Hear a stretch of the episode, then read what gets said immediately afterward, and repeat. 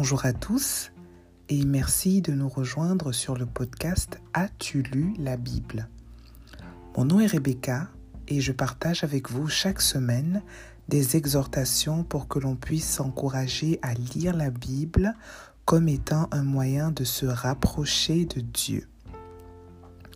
Le but de l'exhortation d'aujourd'hui est de nous conduire à réaliser que la méconnaissance des Écritures est un grand fléau au milieu des enfants de Dieu et que aucun de nous n'est à l'abri. Il m'arrive souvent de méditer sur le verset Matthieu 7, 22, dans lequel euh, les Écritures mentionnent que certaines personnes rappelleront au Seigneur qu'ils ont fait beaucoup de choses en son nom.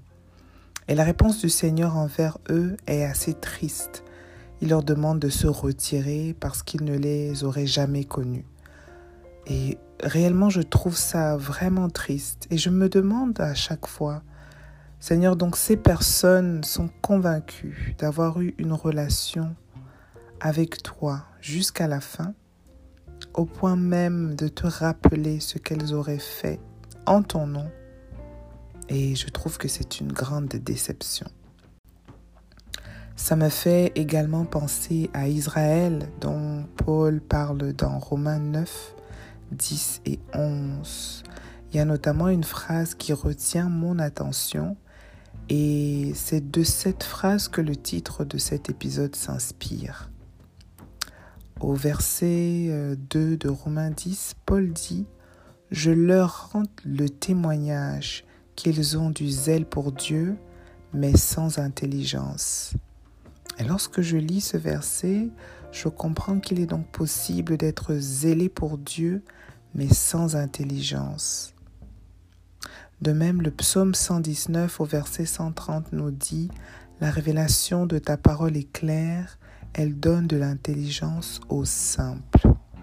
Donc, ce que je comprends, c'est que l'intelligence vient de la parole, et il faut connaître la parole et il faut aussi qu'elle nous soit révélée.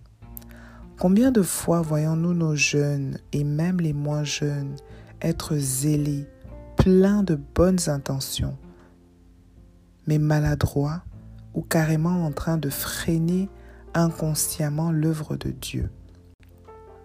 Quelquefois, c'est même impossible pour le Seigneur de nous utiliser comme il le veut car la sensibilité au Saint-Esprit n'est pas développée. On veut faire beaucoup de choses pour Dieu, mais sans avoir d'intimité avec lui.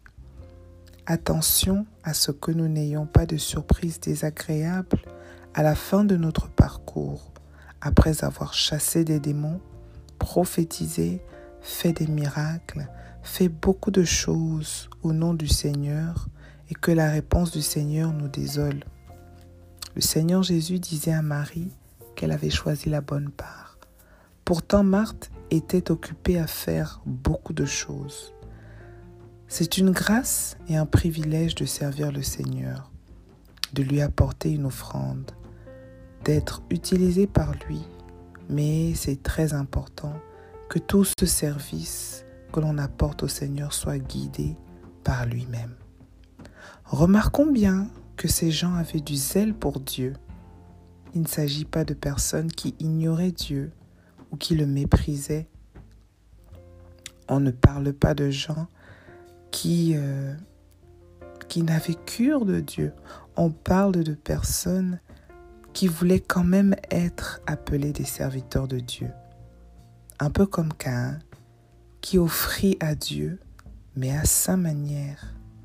Je suggère humblement qu'il n'est pas sage de courir pour faire beaucoup de choses pour Dieu sans prendre le temps de développer une réelle intimité avec lui à travers la méditation des Écritures. Dieu a déjà préparé de bonnes œuvres d'avance pour nous afin que nous les pratiquions. C'est ce que nous, nous lisons dans la Bible, pardon. Si seulement nous apprenons à être sensibles à sa voix et à sa conduite, je plaide avec notre génération. Nous voulons accomplir de grandes choses, mais cela ne se fera pas si la parole de Dieu ne demeure pas en nous. Alors comment reconnaître que l'on a du zèle sans intelligence? Je pense qu'on peut demander à Dieu de sonder nos cœurs et aussi on peut soi-même s'examiner. Si je suis une personne qui participe à beaucoup d'activités pour le Seigneur, beaucoup de programmes, ce n'est pas mauvais en soi. Mais si je préfère être tout le temps occupé à faire des choses pour le Seigneur, à chercher la compagnie des gens, et je répète, ce n'est pas mauvais en soi.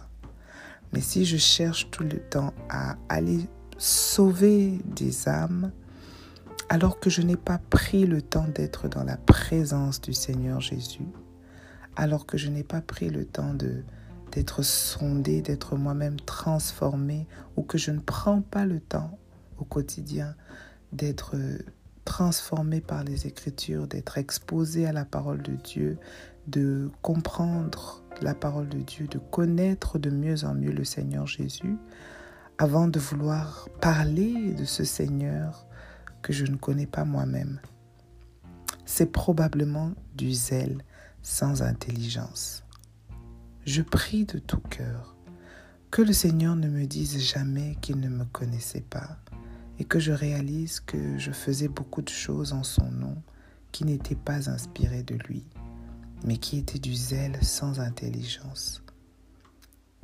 Alors, vas-tu décider aujourd'hui d'ajouter de la connaissance à ton zèle Car c'est ce qu'il faut. Le zèle n'est pas à mettre à part mais il faut ajouter de la connaissance à son zèle. Je le décide pour ma part. Soyez bénis et à la semaine prochaine par la grâce de Dieu.